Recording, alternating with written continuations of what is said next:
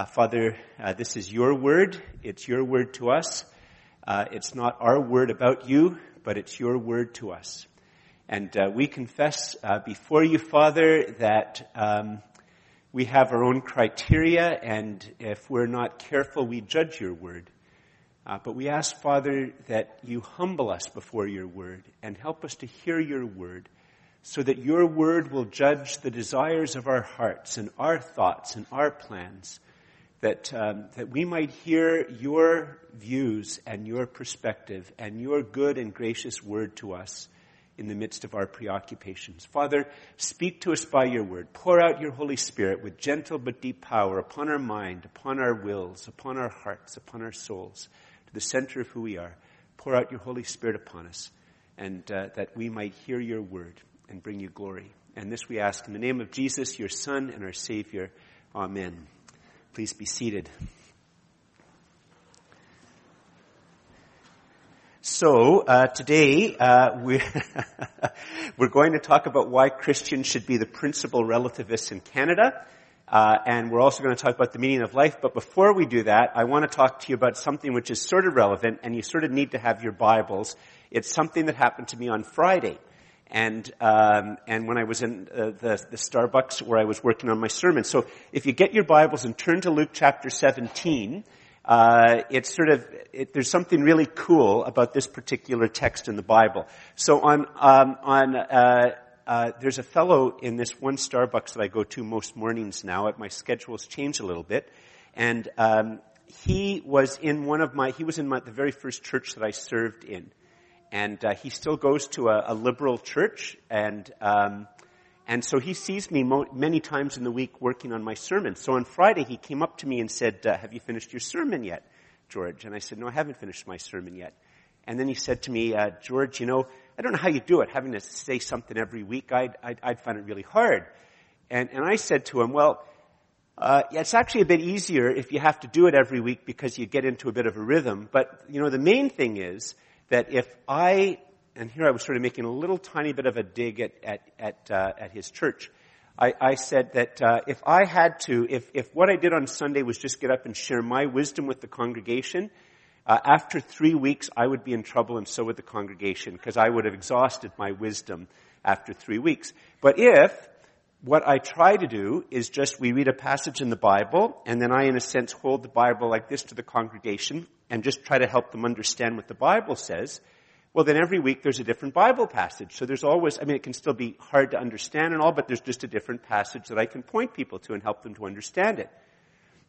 Now I know that he's read uh, a couple of um, of the critical types of books about the Bible, and I could tell from his expression that when I said that what I would try to do would be to try to sort of just open the Bible to the congregation and just try to help them understand, I, I knew, I could tell by the look in his eyes that he sort of thought, well, you know, who knows what the Bible really is and, and, and, you know, and who knows if it's even accurate. So I said to him, uh, I almost said his name to him, which wouldn't have been good. I said, hey, you know, listen, you just come over here for a second? I want to show you something really cool, which I'm going to show you. Something really cool about the Bible. So we got the Bible, and if you look to the end of chapter 17, look, you'll see that there's verse 34, and then you look and see there's verse 35, and then after that is verse 37. If you have a modern Bible, if you have an old King James version of the Bible, it might not do that, but if you have a modern Bible, that's probably what it does. it said verse 34, there's verse 35, verse 35, and then verse 37. And I said, you know, I almost said his name again. I'll, we'll call him Fred. That's not his name. So I said, Fred, you know, here's the thing about the, the text. I said, virtually every modern version of the text, I said, there are thousands and thousands and thousands of, man, literally thousands and thousands of manuscripts of, of, the, uh, of the New Testament that go back to very close to the time that it was actually written. And I said there's actually a scientific discipline whereby scholars will compare the different manuscripts and when there's differences in the manuscripts, they have a different, a, a, way, a scientific way of trying to go back and actually figure out what the, the original text probably was. And I said, as archaeology discovers more text, as archaeologists discover more text, uh, e- it gets easier and easier to try to be more confident that we're actually reading the older text. And I said, so, like when the King James Version and the medieval age when they were developing the verse system, there was a, a verse here which we now would say that wasn't there. And he said, really? I said, yeah. And, and he looked and he saw, yeah. And I said, you know, you go back and you get a good modern translation, they'll all, they'll all mention that. And at the bottom there'll be a little note that'll tell you what the, you know, the verse was that was left out. And, and I said, there's another thing. I said, you just have to sort of take my word on it. But he, every, that this particular day, I still had the book open. I, I was reading volume two of a commentary on Luke that was, that volume two is this, this, this fat, and volume one is that fat. So he sees me going through this commentary. And I said, do you know that when there's two places in this text where there's uh, a little bit of a difference in the manuscripts. And do you know that what scholars do? I said it's completely opposite to what you hear on uh, PBS and and um, TVO and, and Reading Globe and Mail and the Citizen. They'll all tell you this thing, and it's completely they're they're actually all wrong. I said when there's a difference between two manuscripts and they're not sure what to take, I can tell you that in every modern translation that's worth its salt, which is most most of them, they choose the difficult and awkward version that makes complications in the text, not the easy version. Because the translators know that human nature is such that if a copyist is going to make a mistake, they're more likely to try to smooth over a difficulty rather than to create a difficulty. And so that's what they, that's what they do.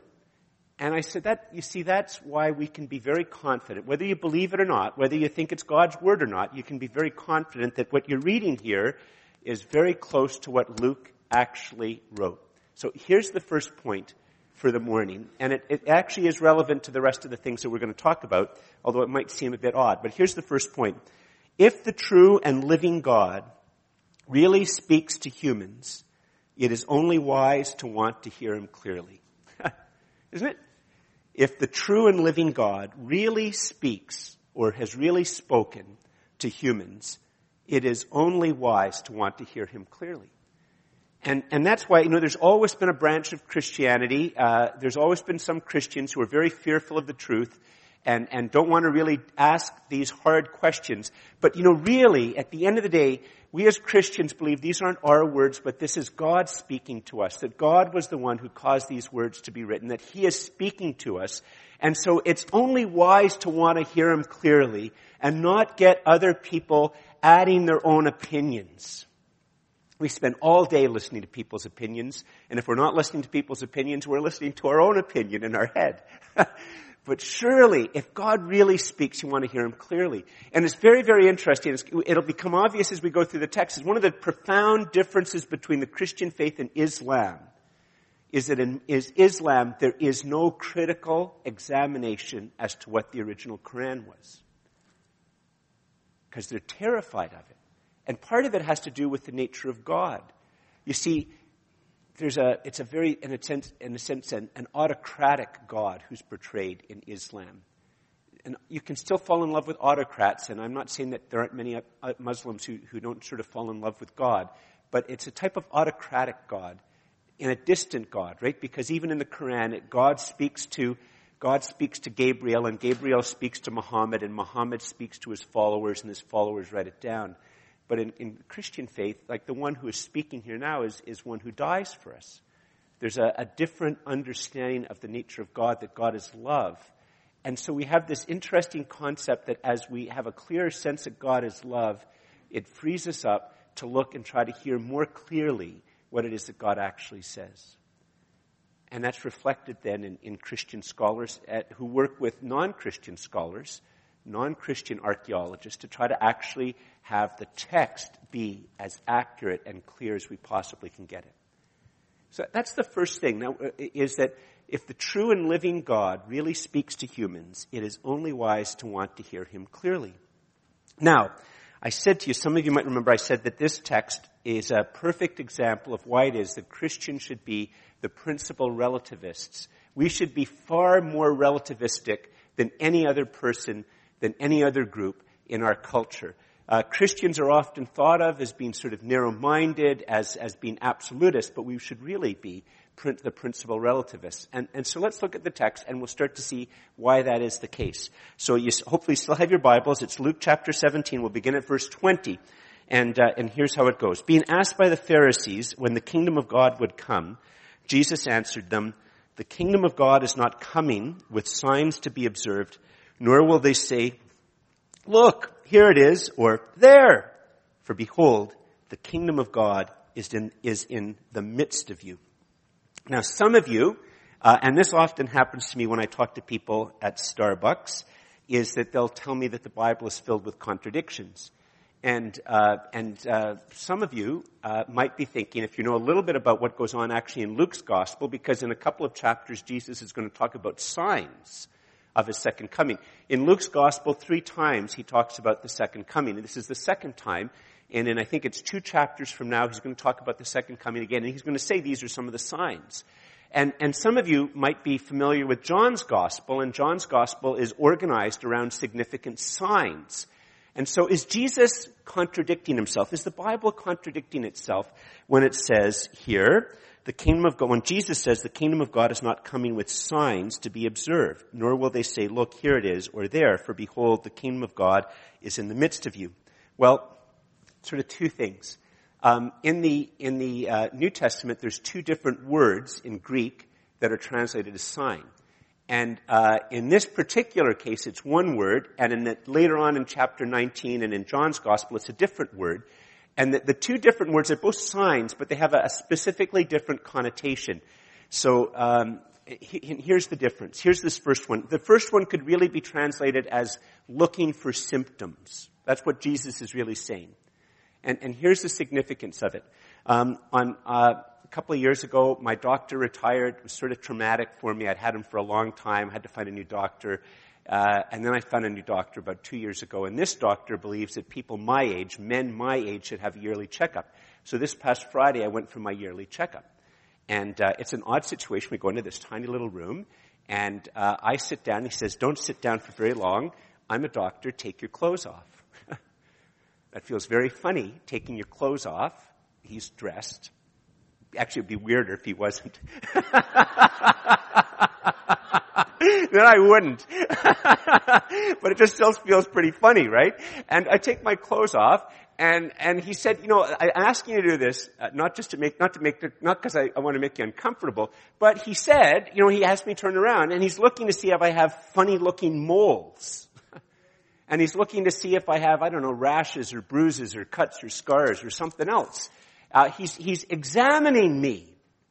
He stands, in a sense, in judgment, in, in a good sense. I, I trust him. He seems like a really good doctor. And he's standing to observe symptoms or signs that according to his criteria allow him to make judgments about my health. And that's the image here. So the Pharisees Jesus knows that the Pharisees want to be like a doctor judging God's kingdom. And they're saying, Jesus is saying, you folks have your criteria. Your criteria to judge whether something is God's, of God or not, and of the kingdom or not. And you are asking me, according to your criteria, what are the different signs that are going to come? And I'm telling you, what Jesus is saying is, God's ignoring your criteria. God doesn't give a hoot about your criteria. You can keep your criteria if you want, but if you keep your criteria, you're going to miss the kingdom of God. You're going to miss it completely and utterly. You see, God is relativizing your criteria to judge. Because you know what? And it's a, it's a common problem here. What is it about us when we try to judge the kingdom of God. Well, in our culture, if, God, if it really is going to be God's kingdom, well, it has to have this particular view of human sexuality, or it has to have this particular view about how markets, financial markets work, and the power of the state, or it has to have this particular uh, connection to the to the teaching of evolution, or it has to have this particular criteria in terms of of, of science, where it has to have this particular criteria in terms of how emotional it is, where it has to have this particular criteria in terms of how mystical it is. And, and in our culture, we have a whole range of criteria that we hold to very, very firmly that we use to judge whether something might be God's kingdom and just like the Pharisees, they're different criteria than the Pharisees, but it's the exact same human drive. And Jesus says, God's going to ignore all of them. I mean, that's actually a bit striking. But Jesus says God's going to ignore your criteria. Those aren't His criteria. And in fact, because you hold on to your criteria and aren't actually, if God actually speaks, isn't it wise to hear Him clearly and listen for His criteria rather than yours? and, and isn't that the wise thing to do? And in fact, he says, and here's the, here's the next point. And uh, the, ne- the first point, in the original language, if you translate it, it actually has Jesus sounding a little bit like he's Yoda. Okay? Because what actually it says, when Jesus says, like if they were to translate it literally, uh, there, therefore, there, uh, sorry, it says, uh, for the kingdom of God is in the midst of you. It actually is saying, Jesus is actually saying, the kingdom of God among you is. Sounds like Yoda, right? The kingdom of God among you is. and it's sort of ungrammatical. It's sort of funny. I mean, this translation was done after Yoda. They could probably get away with it, you know, as a Yoda-ish type of thing that Jesus says. But, you know, what Jesus is saying is here you're, in, in, if you go back and read just what happened before, Jesus has performed a remarkable miracle. And the implication of the miracle is that part of the reason that the men knew that they had been healed of leprosy, the, the implication is, is that, you know, lepers, because they, they lose their sense of, um, they, they lose any sense of pain, and so they eventually lose things like their eyes get gouged out. They don't realize they have something in there ruining their eye. They have, they, they, they can have their, you know, things can fall on their finger. They can cut their finger. They can burn their finger. They don't know that that's happening. So they end up losing fingers. And the implication uh, uh, is that in the miracle that part of the reason that they knew that they were healed is that things like fingers probably grew back. All because of a miracle by Jesus. And, and you see, what we're going to see in, in, in, in, Luke 19 or 20, whatever it is, where he talks about, what we see in, in the Gospel of John is that Jesus says, God is giving you all sorts of signs that the Messiah has come like surely to a reasonable person, a finger coming back is a sign. But it's not to them, it's not their criteria, right? And so Jesus is saying here, he's surrounded by Pharisees. He says, the kingdom of God among you is. And the original language, the is, is emphatic, which is why I've sort of, in this case, I've, I've made it uh, higher. Uh, I mean, it, I capitalized it to try to is. And Jesus is saying, I, when I came, I have started to bring the kingdom. The kingdom of God is inaugurated in your midst by my ministry, by who I am, and by my disciples who put their trust in me. That's, that's what's going on here. And now Jesus is going to uh, then go on and talk about the fact that um, G- that God, in His sovereign wisdom, has decided to to bring all things right in a, in a way which doesn't fit with the way that we would want to do it, but it's the way that God wants to do it out of His sovereign love. That it's going to involve first the Son of Man, Jesus uh, coming and dying upon the cross to redeem and to save and to call to himself a community of people, a community of people that uh, relativizes geography, relativizes human institutions, relativizes the nation state, relativizes people groups, that he's going to call to himself out of every people group, out of every language group, out of every religious and spiritual group, he's going to call people out of these groups that we think are important, but the kingdom of God is going to relativize, and he is going to call people out of all of these groups into a community centered around his son, a community uh, of blessing and of enablement that blesses and enables. That's, that's what the Gospels are talking about. Now, some of you might say, George, I remember you reading this, you just read this text a few moments ago, and you know what? Okay, George, I know you've just said that God doesn't sort of use our criteria, but it sounds, I mean, where the corpses are, the vultures will gather. I mean, George, that sounds like a really I, I don't know if I can even possibly accept any type of view of God or any type of view of the future that's going to involve such death and, and chaos and, and mayhem. Well, let, us look and see what it, see what the text says. Verse, you see, so now Jesus is talking about the fact that he's here, And the, the, the, disciples are sort of a bit confused about it, and so Jesus is going to talk to them, really start talking about his second coming and what happens in between. And, and, he's, and, and in the course of that, he's going to talk about some, he's going to give some gruesome images. So let's look, verse 22. And Jesus said to the disciples, right? Now he's not talking, he's talking to the disciples, not the Pharisees. The days are coming when you will desire to see one of the days of the Son of Man, and you will not see it. And will say to, and they will say to you, look there, or look here. Um, do not go out or follow them. For as the lightning flashes and lights up the sky from one side to the other, so will the Son of Man be in his day. But first, he must suffer many things and be rejected by this generation. And just sort of uh, pause there. You know, it's really an interesting thing here. Look at, again at verse uh, 22. The days are coming when you will desire to see one of the days of the Son of Man. And uh, the Son of Man, it's a, an image. In this particular case, it goes back to the book of Daniel. Uh, it would have been recognized by the Jewish people as, a, as something that talks about the end, the end of the end of the end and he's saying that uh, you're going to the days are going to come when you would desire to see this this future thing, to desire to know and to see and and, and have the future arrive. And, and you know, it's a very very common human desire to see the future and to, to know the future. It's a very very common human desire. Um, like in when we talk about people being progressives in our society, there's this sense of there's a, a, a future that things are progressing towards. And it's a, a very, very deeply ingrained thing within our, our, culture. And it's not just those who are considered to be uh, progressives. Um, we all fundamentally desire and have a hope that, that the future is, there's going to be something good for us in the future. And unless we're complete and utter narcissists, we not only want there to be something good for ourselves, but to be good for others as well. That we want, we want to have a sense that things are going to get better in our economy, that things are going to get better politically, that things are going to get better in Canada, and things are going to get better in other places, and, and, and it's going to get generally better, and it's also going to be better for us, for me as a particular individual, or for my family and my friends. And it's a very, very powerful, powerful desire.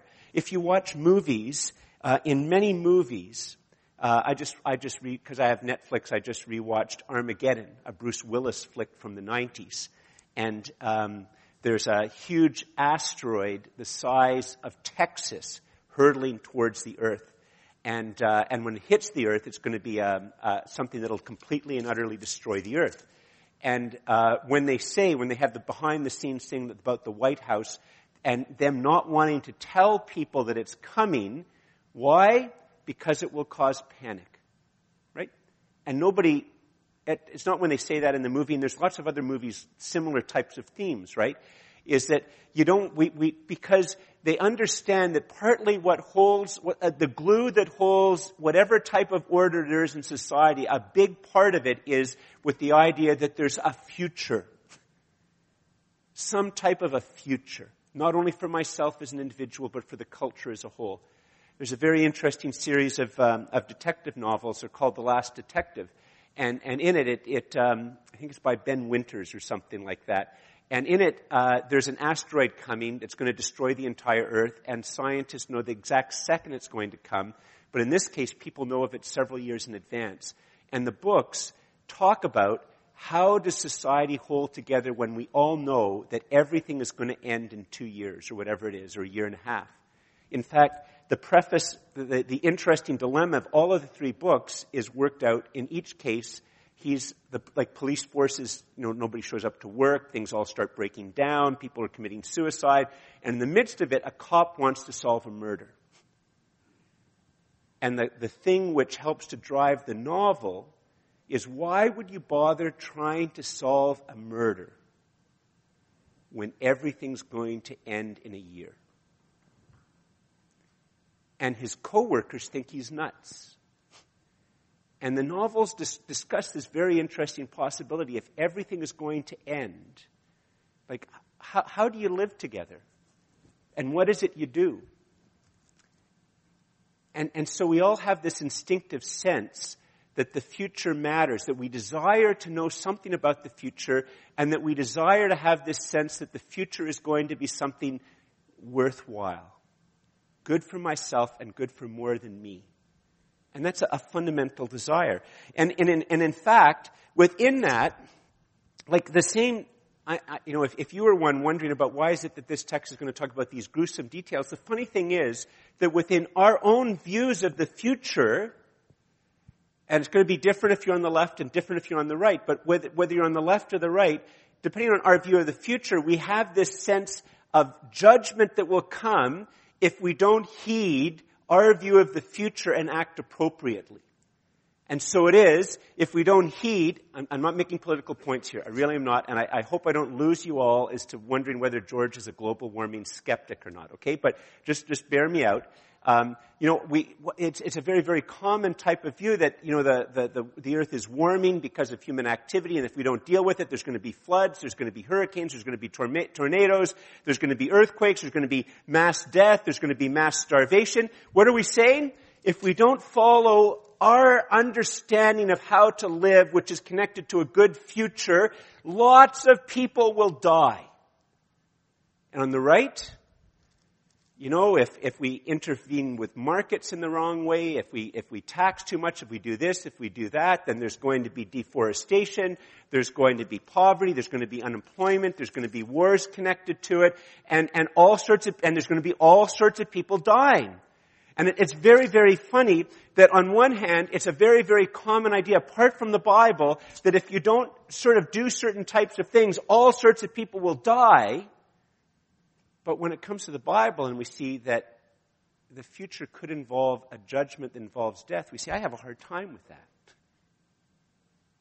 I have a hard time with it. But you see, here's the profound difference between whether it's this global warming view of, or a, a more right wing type of view.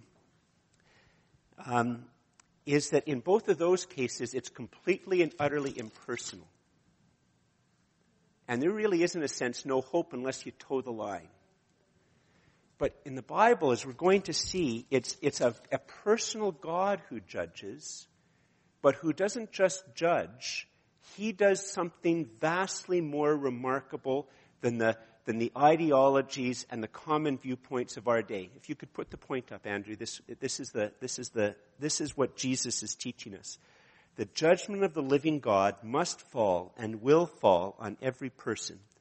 The question before me is, will it fall on me as I deserve, or, by God's grace, will it fall on Jesus in my place? The judgment of the living God must fall and will fall on every person. The question before me is, will it fall on me as I deserve? Or by God's grace, will it fall on Jesus in my place?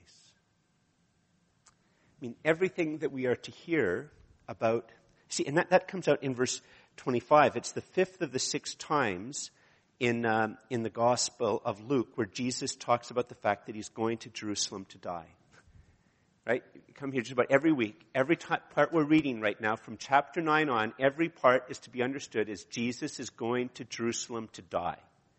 He's going to Jerusalem to die upon the cross. That looms over everything in his teaching.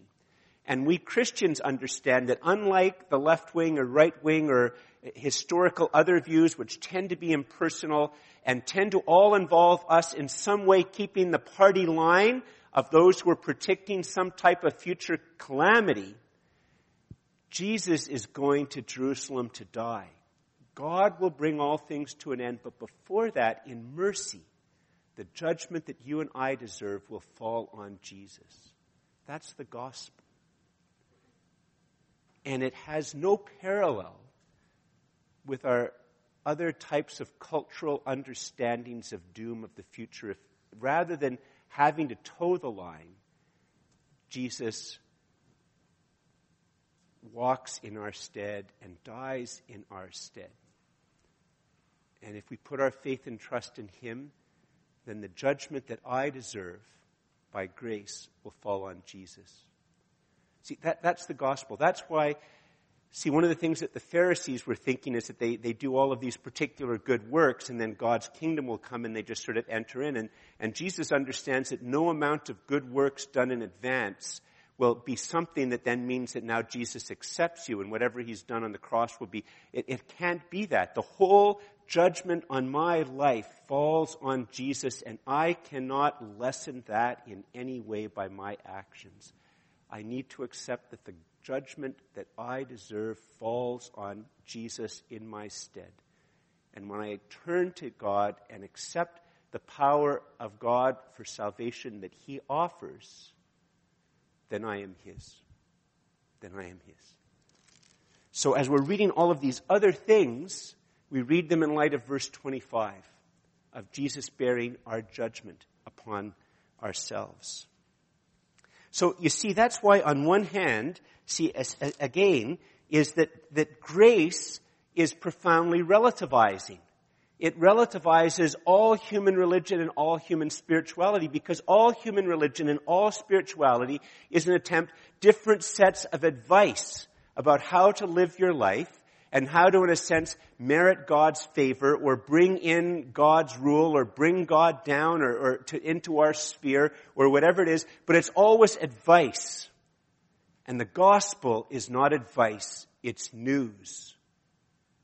It's news of a power of God for salvation that comes in and relativizes all natural human religion and all natural human spirituality, all attempts to toe the line, it relativizes all of this with the news, the announcement that the power of God for salvation has arrived.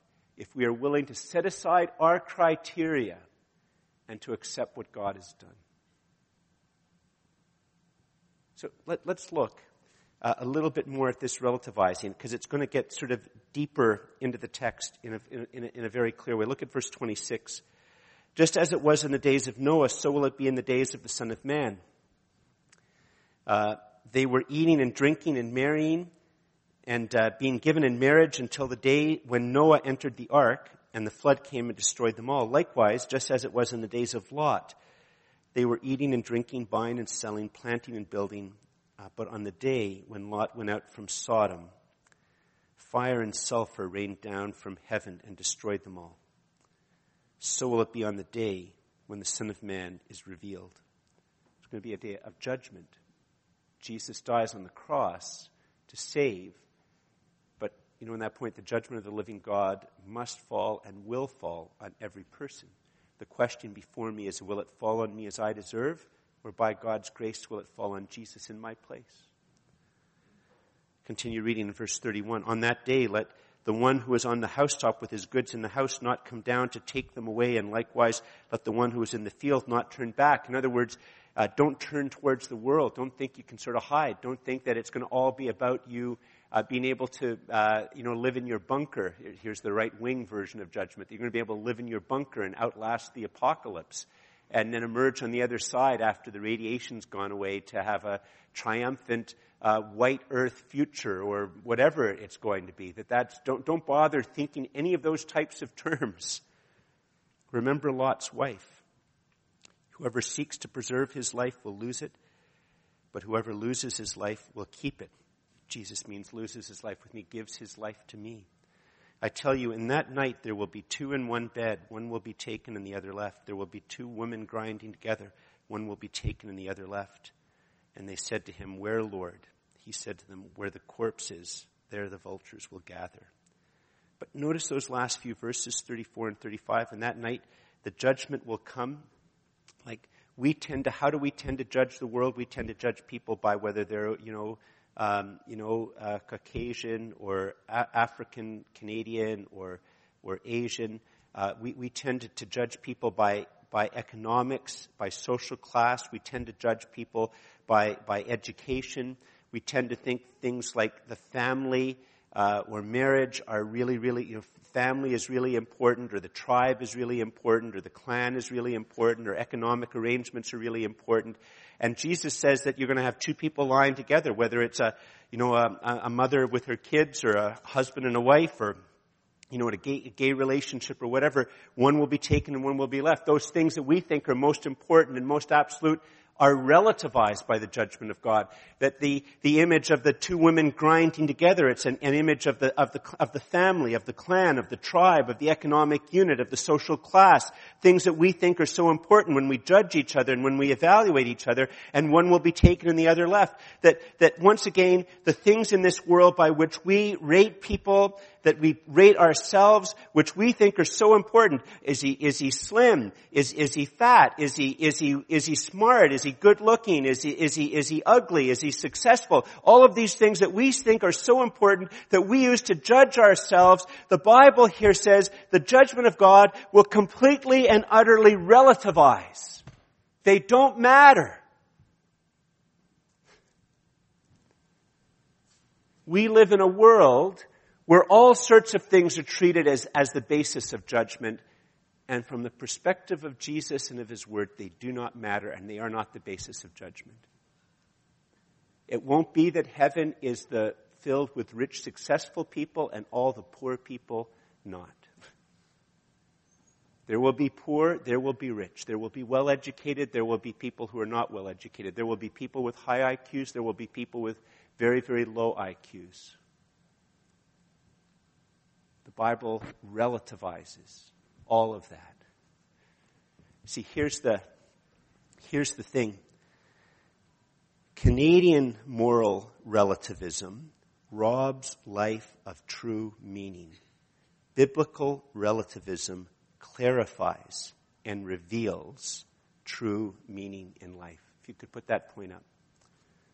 Canadian moral relativism robs life of true meaning biblical relativism clarifies and reveals true meaning in life. See, Canadian moral relativism is, is usually around matters of sexuality and certain other types of, um, of religious and spiritual practices. And it leaches into basically uh, just a relativism around morals, what's, what's right and what's wrong. And, um, and it really ends up just creating that it's sort of up to me to make all of those types of decisions and uh, and I'm the one who sets the criteria about the type of end and, and about the type of what's right and wrong, and it's right and wrong for me.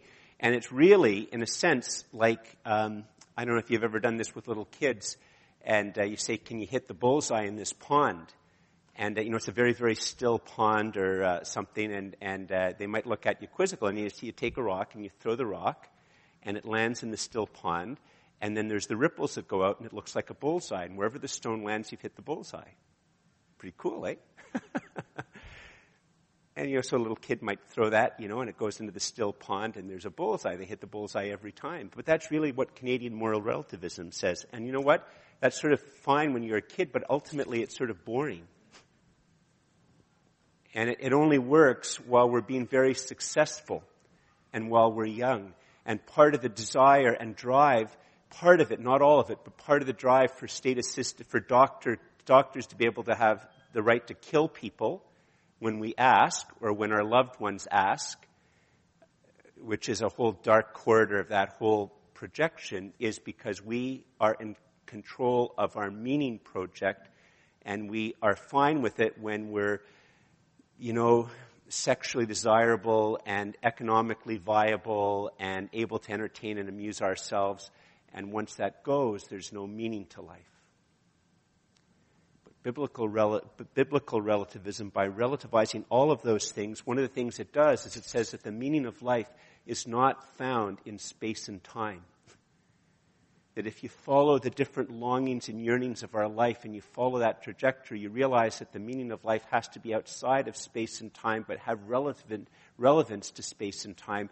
And that's what Jesus says. It, he says that the kingdom of God in the midst of you is that God is calling to himself by all who put their faith and trust in Jesus. It doesn't matter if you've been a street person or if you're a high-tech executive, if you're a soccer mom, if you're a gay activist, if you're an imam in a, in a mosque. It, it doesn't matter if any of those things, if you heed the call of Jesus to come to him, he will in no wise you know, come to me all who are labor and he, who labor and are heavy laden, and I will give you rest. Take my yoke upon you, and and and and and, and I, I my yoke is easy and my burden is light. I, I will bring you peace.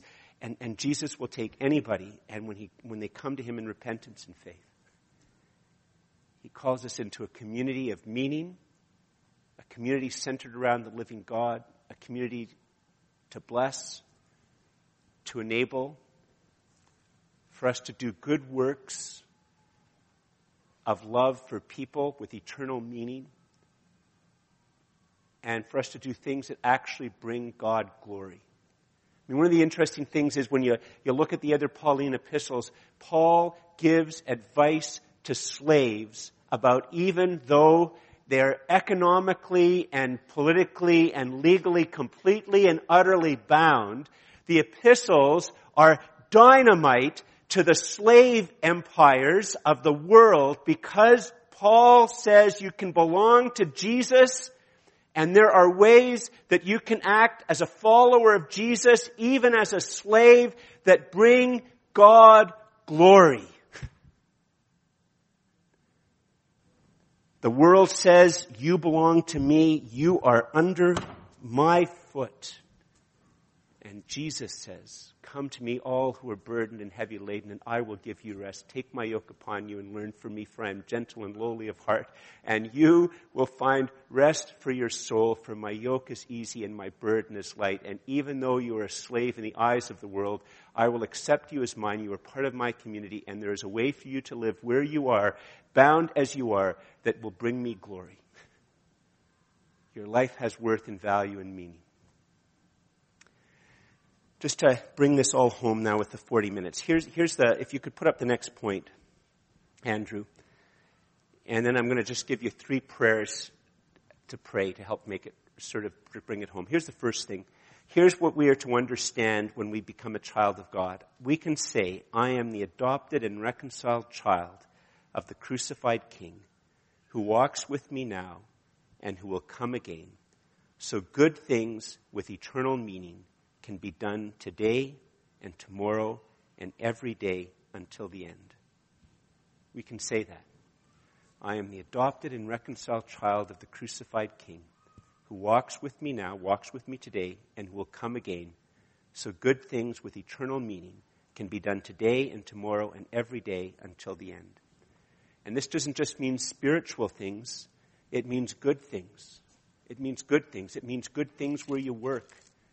It means good things in your neighborhood. It means good things with your family. It means good things that will help to spread the gospel and and and uh, and relieve suffering and relieve and, and it, it, it means good things in terms of, of, of, of music or poetry or art or scholarship and it it just means that there's this whole world of good things that it's possible for us to do that it's possible every day as I'm going to show you in a moment to wake up and say to God what good things would you have me do today for your glory, for the good of people and for your glory. And as a follower of Jesus, this is not an absurd question, it's a real question. And you might say, well, I don't know, I'm going to spend my day in a cubicle looking at a screen. But the question still is not to have the cubicle and the screen define you, but to say to God, what good things can I do today to love people and to bring you glory. And, maybe, and, and, and you can pray that to God. I, I'm not going to tell you what it is, but you can pray that to God. That your life has meaning and direction. That there's one that you can talk to and bring to, and a community that you can bring those things to, and you can address them in your small groups or other places in terms of what are the good things that I can do where I am that will love people and bring God glory. That, that's, the, that's the heart of this text, is that when we come to Jesus because he has taken upon himself the judgment that we deserve. You see, no amount of good works or success makes us more attractive to Jesus. It's not as if we can say, okay, Jesus, you only have to die for 97% of my sins, because I've sort of covered it, the, these 3% with my actions. But once we become a follower of Jesus, the automatic question is, by grace, what good things can I do? To love people and bring you glory. So that's why our mission statement is making disciples of Jesus, gripped by the gospel, living for his glory. So here's three prayers. The first one, Andrew. There's um, no point talking about all of this if you haven't given your life to Jesus. And I just want to urge you, if you haven't given your life to Jesus, there's no better time than to do it right now don't, you don't have to say, George, if you knew how much pornography I've just looked at before I came here, if you knew how, how, how bad I'm doing in school, if you knew how bad my finances were, You, George, if you knew that, you'd know I have to, I have to get these things under control before I can come to Jesus. And that's not the case at all. It's not the case at all. There's no better time than now, if you've never made that transaction, to use a prayer like this and say, Jesus of Nazareth, Son of the living God, Messiah, have mercy upon me and be my only Savior and my only Lord today and to eternity. And if you pray that prayer with your heart, Jesus will come in and be your Savior and your Lord. And for those of us who've prayed that prayer, if you could put up the second prayer, Andrew, these things will all be on the web page if you want to write them down later. Every day we could wake up and say something like this Jesus, what good things will you have me do today for the good of people and for your glory? The kingdom of God in the midst of you is, I will return and the returning doesn't mean that we no longer have economic, that we don't have jobs, that we don't have families, but it means that when we're in our jobs and in our families and in our cities and in our communities, every day, what's, there's a book that I'm reading right now which is really good, What's Best Next? Jesus, what's best next that you would have me do? Jesus, as I'm going into this day, as I'm going to work, what good things will you have me do today for the good of people and for your glory, for the good of the job, for the good of my boss, for the good of the employees, for the good of this city, for the good of my family, for the good of my neighbors, for the good of my church, for the good of the kingdom. And here's the third prayer. Put up. Jesus, help me to do small, thankless acts of love in light of your presence in your return. I mean, isn't that a great prayer to pray? There's all sorts of thankless things that have to be done. I don't know how often we thank the people who are hosts in the morning. If we didn't have a host at the door handing line people and we wouldn't be able to rent the Ottawa Little Theater. I don't know how often we thank the people who care for children or how often we thank the people who, who, uh, who do the coffee. Uh, there's all sorts of tasks that Amy does just sort of in the office in terms of our books so we get our income tax receipts. There's small thankless acts of love of Barbara and, and others. There's small, thankless acts of love. And, and maybe we don't thank each other enough, but you know what? The doctrine of the second coming of Jesus that he will return will mean that there's no small act of love that we do that right now is not thankless, but that will one day receive the thanks of the one who really matters. When God says, I'm so thankful, I'm so glad that you did this, that you did these small, thankless acts of love for the good of people and for my glory. Let's stand.